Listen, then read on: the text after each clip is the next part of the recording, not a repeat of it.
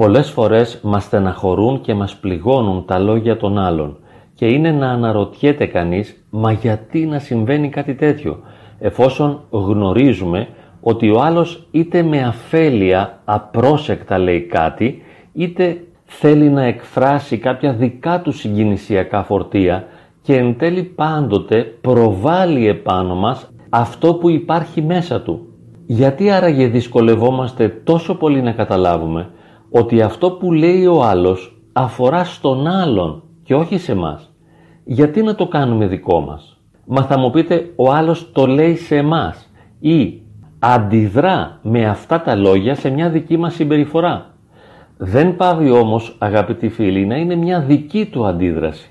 Είναι κάτι που εκείνος το ενεργεί και πριν από το ενέργημα θα μπορούσαμε να πούμε ότι το πάσχει κιόλας.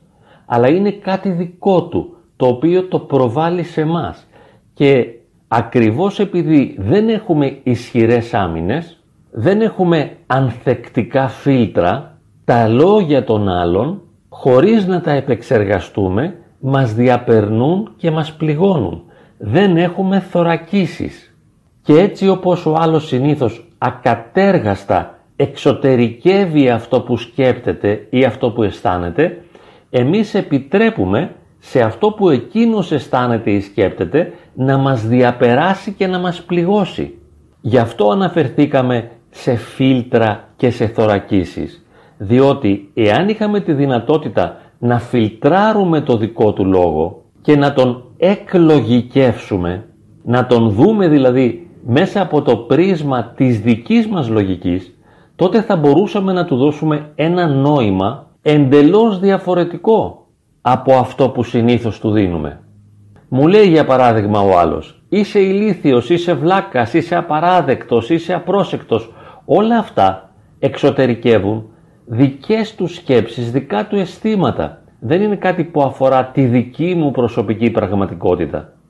Ιδιαίτερα όταν τα άτομα τα οποία μας προσβάλλουν είναι οικία και έχουμε ισχυρούς συναισθηματικούς δεσμούς μαζί τους, τότε μας πληγώνουν περισσότερο.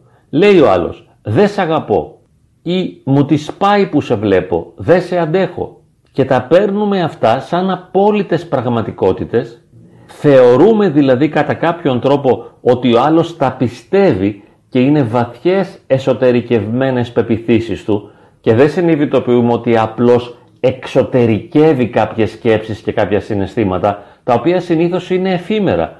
Όταν ο άλλος λέει δεν σε αγαπώ, δεν σε θέλω ή είσαι ηλίθιος ή είσαι βλάκας, εκτονώνει το θυμό του εκείνη την ώρα.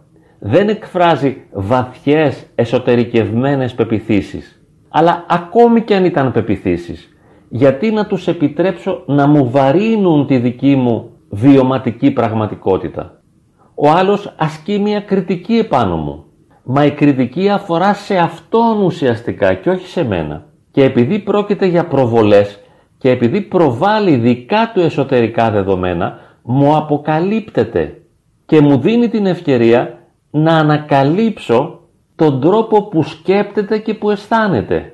Άρα γίνεται διαφανής απέναντί μου και μου δίνει τη δυνατότητα να τον γνωρίσω. Βέβαια, τις περισσότερες φορές δεν γνωρίζω το βάθος της δικής του προσωπικότητας, αλλά γνωρίζω τις δικές του συναισθηματικές αντιδράσεις και τις δικές του εφήμερες σκέψεις, οι οποίες είναι παροδικές και δεν έχουν σταθερότητα και μονιμότητα, αλλά μου δίνει την ευκαιρία να τις γνωρίσω γνωρίζω τον άλλον. Δεν περιμένω να έρθει ο άλλος με τις αυστηρές κριτικές του να μου αποκαλύψει ποιος πραγματικά είμαι. Δεν περιμένω να γνωρίσω τον εαυτό μου μέσα από τις αυστηρές κριτικές του άλλου. Διότι όπως είπαμε, οι κριτικές αυτές αφορούν σε εκείνον και εκφράζουν δικά του βιώματα, δικά του συναισθήματα και δικό του τρόπο αντίληψης και βίωσης της πραγματικότητας. Μέσα λοιπόν από την αυστηρή κριτική δεν βλέπω τον εαυτό μου, βλέπω τον άλλον ο οποίος μου αποκαλύπτεται και θα χρειαστεί να έχω ισχυρή αμυντική θωράκιση ώστε να μην επιτρέψω να διεγερθούν μέσα μου έντονα αρνητικά συναισθήματα. Έχω άμυνες, έχω θωρακίσεις, δεν επιτρέπω στα λόγια του άλλου και στα αρνητικά μάλιστα σχόλια να με διαπεράσουν, να με τραυματίσουν και να μου προκαλέσουν αρνητικά συναισθήματα. Με αυτή την έννοια αναλαμβάνω την ευθύνη να μην επιτρέπω σε κανένα να με πειράζει. Όχι επειδή ο άλλος θα σταματήσει να με ενοχλεί, αλλά επειδή οι ενοχλητικές του συμπεριφορές δεν μπορούν να με θίξουν. Οι αμυντικές θωρακίσεις που έχω χτίσει δεν επιτρέπουν στα αρνητικά του σχόλια να με επηρεάσουν και να μου προκαλέσουν αρνητικά συναισθήματα. Δουλεύω στον εαυτό μου. Κάνω μια δουλειά με εμένα. Δεν προσπαθώ να αλλάξω τον άλλον. Ο άλλος μπορεί να συνεχίσει να είναι αρνητικός.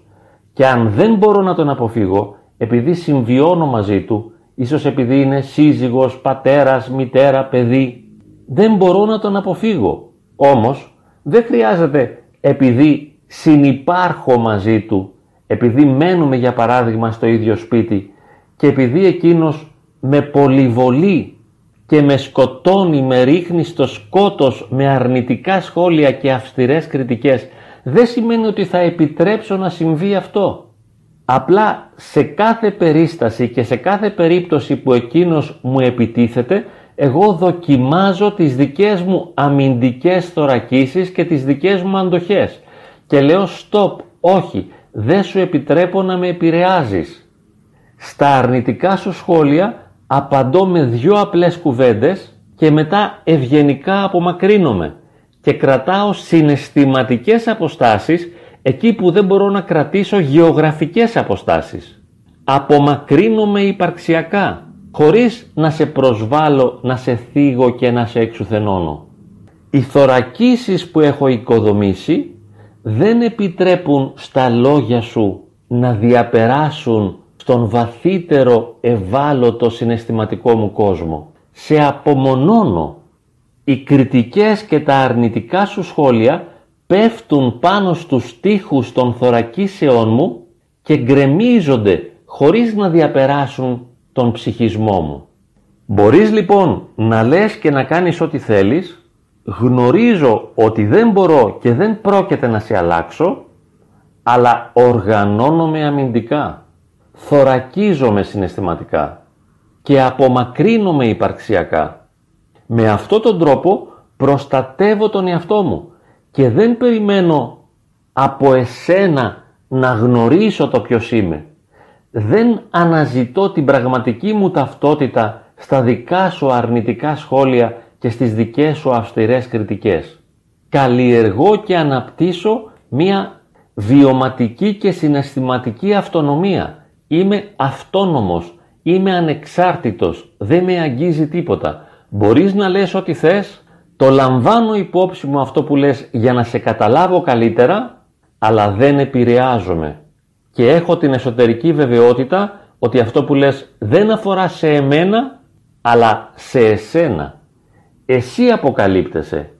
Με όσα λες, μαρτυράς, εξωτερικεύεις αυτά που συμβαίνουν μέσα σε σένα. Έτσι λοιπόν, όταν με κρίνεις αυστηρά, εγώ καταλαβαίνω καλύτερα τους δικούς σου τρόπους λειτουργίας. Δεν μαθαίνω τον εαυτό μου μέσα από σένα, διότι λειτουργώ αυτόνομα και ανεξάρτητα και εξασκούμε και μαθαίνω καθημερινά να σέβομαι και να δέχομαι τον εαυτό μου με τις θετικές και τις αρνητικές πλευρές του. Αποδέχομαι και σέβομαι πλήρως τον εαυτό μου και απορρίπτω τις κριτικές σου.